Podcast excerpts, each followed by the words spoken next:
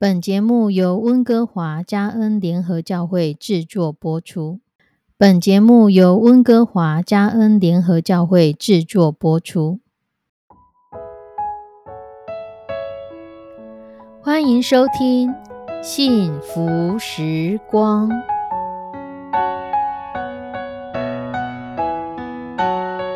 亲爱的弟兄姐妹平安，我是 Judy。很开心，今天您收听这个节目。愿我们生命中的每一天都浸泡在上帝的恩典大能中，明白神要在我们生命当中的旨意，从神支取我们身心灵所需的一切养分。人生的道路上有神一路的相伴，这是一件何等幸福的事情呢？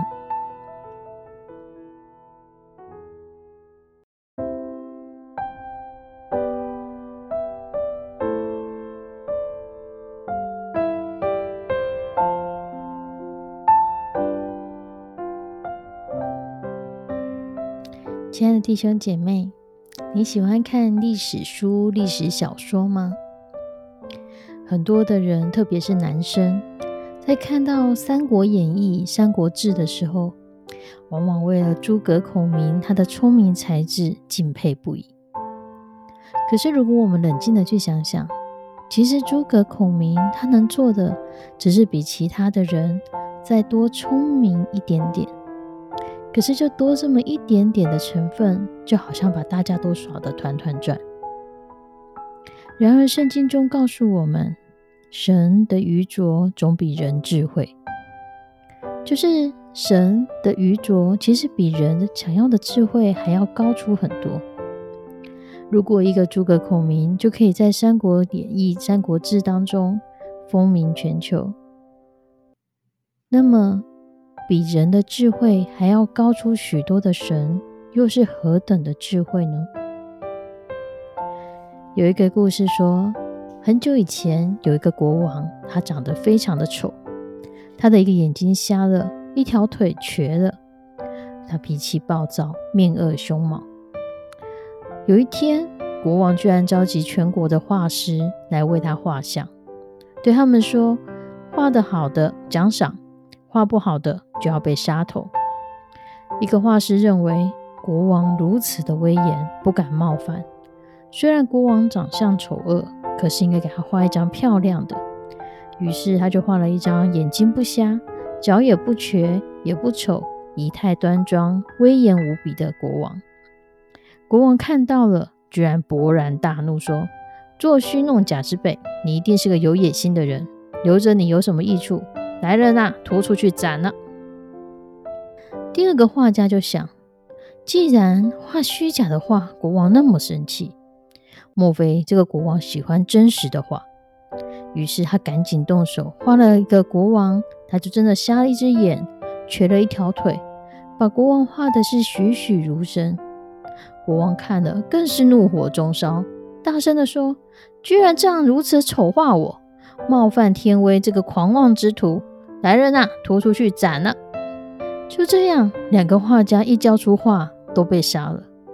其余的画家个个吓得魂不附体，没有人敢再冒险为国王画。可是不画又不行，抗命之罪也是杀头。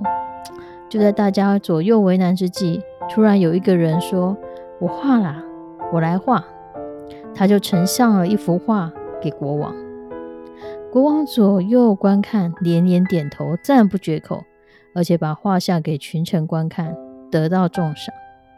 因为呢，这个画家画的是国王狩猎图，所以这个国王是一只脚站在地上，一只脚蹬在树树墩上，张着一只眼，闭着一只眼，正在举枪瞄准。